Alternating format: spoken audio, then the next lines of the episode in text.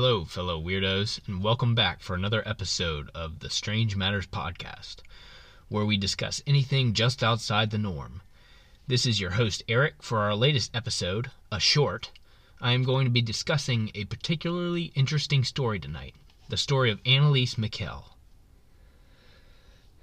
So, before I get started on this episode, I need to be clear with our listeners. This is not only terrifying, but also a somewhat disturbing story. If anyone has seen movies such as The Exorcism of Emily Rose, this movie is actually based on the events surrounding Anneliese Michel. However, in my opinion, researching this story was far more terrifying than watching the movie. So if you are alone or easily scared, be forewarned, as this episode is not for the faint of heart.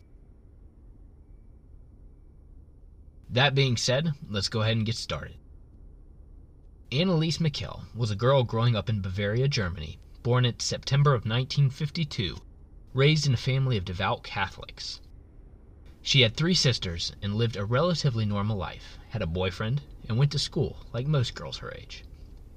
If you have seen her picture, she's actually a very normal looking, even pretty young lady. In 1968, she was 16 years old and experienced a seizure, for which she was hospitalized and then subsequently diagnosed with temporal lobe epilepsy. Her condition began to deteriorate despite increasingly more powerful anti epileptic medications, and she soon developed depression. After spending some time in a psychiatric institution, her depression, much like her epilepsy, continued to worsen despite pharmacologic intervention. However, despite all this, her condition continued to spiral out of control as she began complaining of seeing visions while praying.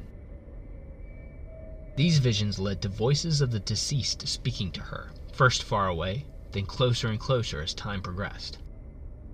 As some of you may know, my profession when I'm not podcasting is that I'm a pharmacist in a hospital.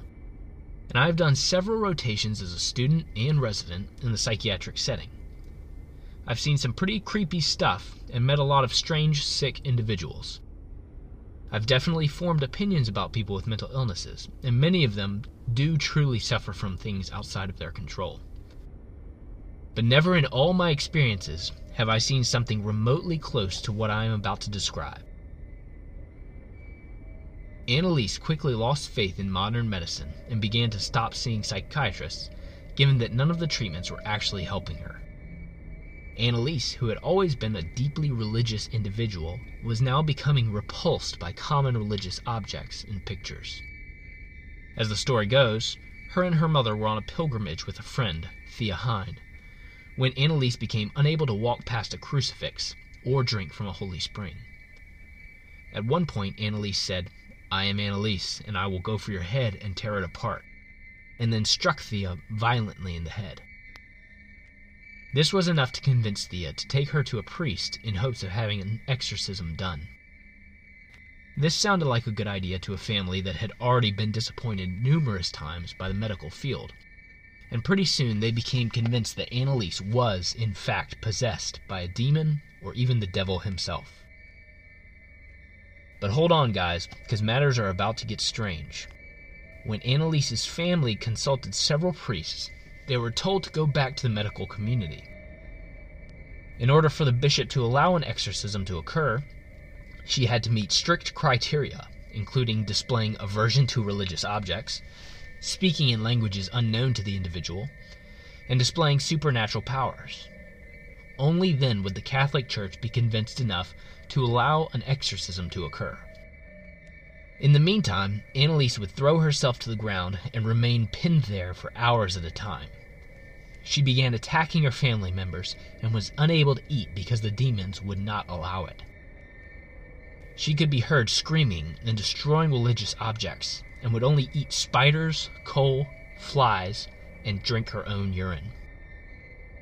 Despite numerous rejections, a pastor by the name of Ernst Alt after many visits with the girl, began writing letters to the bishop, begging him for permission to conduct the exorcism. Unwillingly, the bishop sent Arnold Renz to assist Alt. Shortly after Renz's arrival, he quickly became convinced that Anneliese was in fact possessed. However, she claimed that it was not a single inhabitant, but many, including Judas, Nero, Cain, Hitler, and Lucifer himself, and various other damned souls. The exorcisms began using the full Rituale Romanum, a valid canon law since the 17th century. Anneliese, in an attempt to gain control over those who possessed her, would severely mutilate herself by flogging herself of her own free will. This flogging is known as genuflection. At one point, it said that Anneliese became so weak that she was no longer able to continue performing these genuflections, and her mother actually assisted her in going through the motions. Needless to say, the exorcisms did not help the situation, and she began to engage in acts such as urinating and defecating on herself and then licking it up. She would curse at anyone in the room, and even growled like a wild beast. She would speak in dead languages and possess knowledge of events and information that she could not possibly have come upon herself. One day, at the sight of some religious paraphernalia, she became so distraught that she spent the next two days under the table making animal noises. It goes without saying that during these periods she was not eating and quickly became emaciated. Her teeth became chipped and broken from where she would gnaw on the stone floor where she slept. I can't imagine that anyone listening to this wouldn't be terrified at the thought of this happening to someone in their own family. However, her family became too terrified to be around her, so she was left only in the company of the exorcists, who would perform these rituals multiple times a week for hours on end. She endured over 60 exorcisms, and after 10 months, Anneliese died of starvation and dehydration, weighing in at only 68 pounds. Her last words to her mother were, Mother, I'm afraid. Some believe that the Virgin Mary appeared to Anneliese and asked her to remain possessed, to teach the world that demons were, in fact, real. After this, she provided a handwritten note to the exorcists that she did not approve of the exorcisms, forcing them to cease.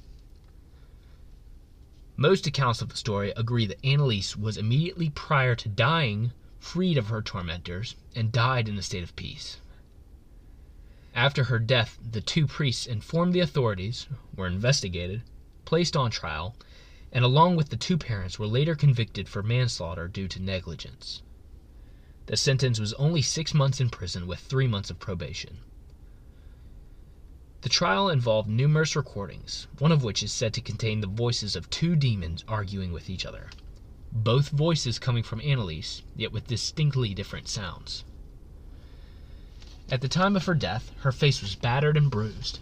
She was emaciated, and her knees had broken from the numerous floggings she had given herself. She also developed severe stigmata on her feet and hands.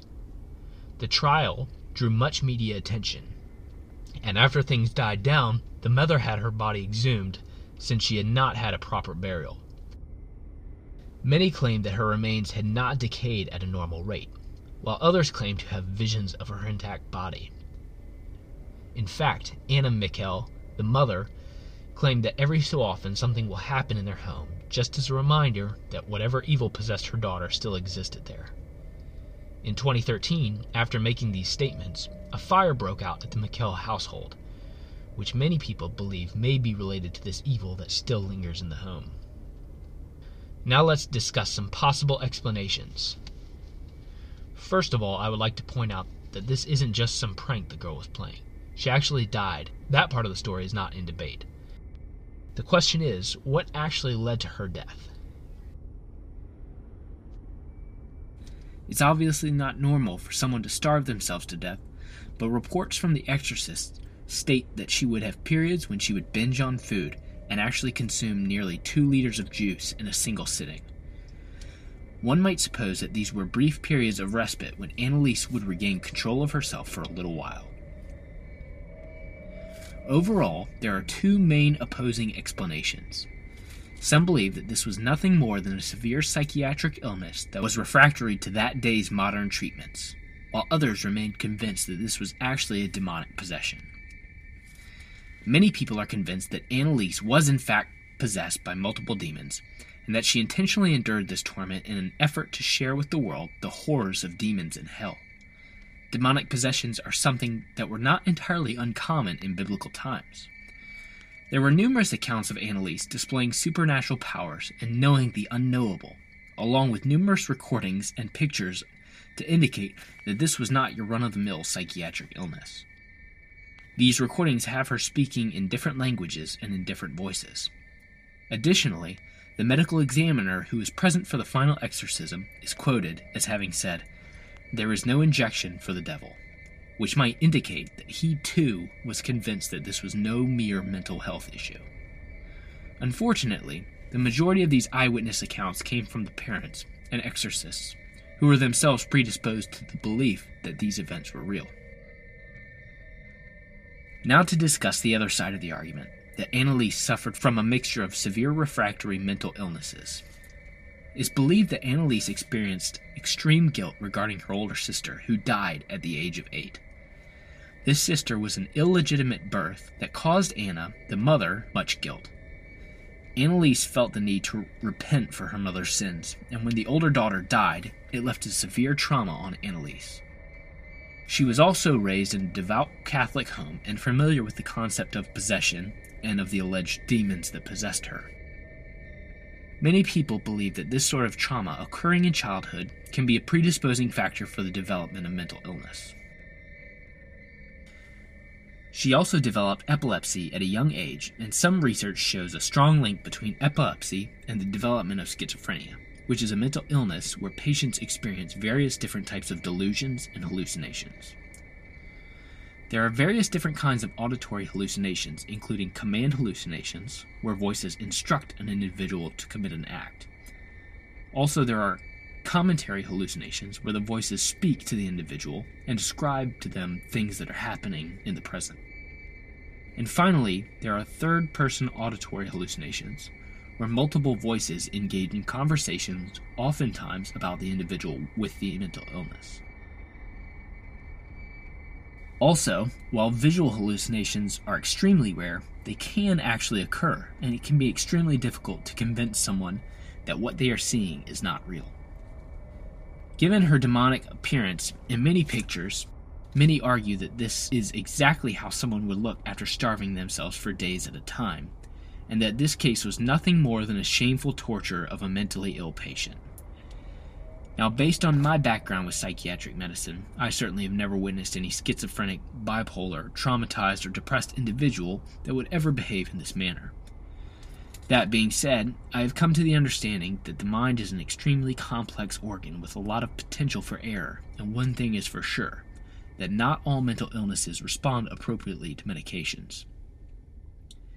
Nevertheless, the details surrounding what actually happened to Anneliese will remain a mystery. Thanks for listening to this episode of Strange Matters Podcast. If you would like to reach us to send feedback, suggestions, or further discussion of this episode's topic, please reach us at strangematterspodcast at gmail.com or reach us on our Facebook page or follow us on Twitter. If you are listening to us on iTunes, please rate us and leave us a review. It helps promote the podcast and helps us reach more listeners. Stay curious, everyone.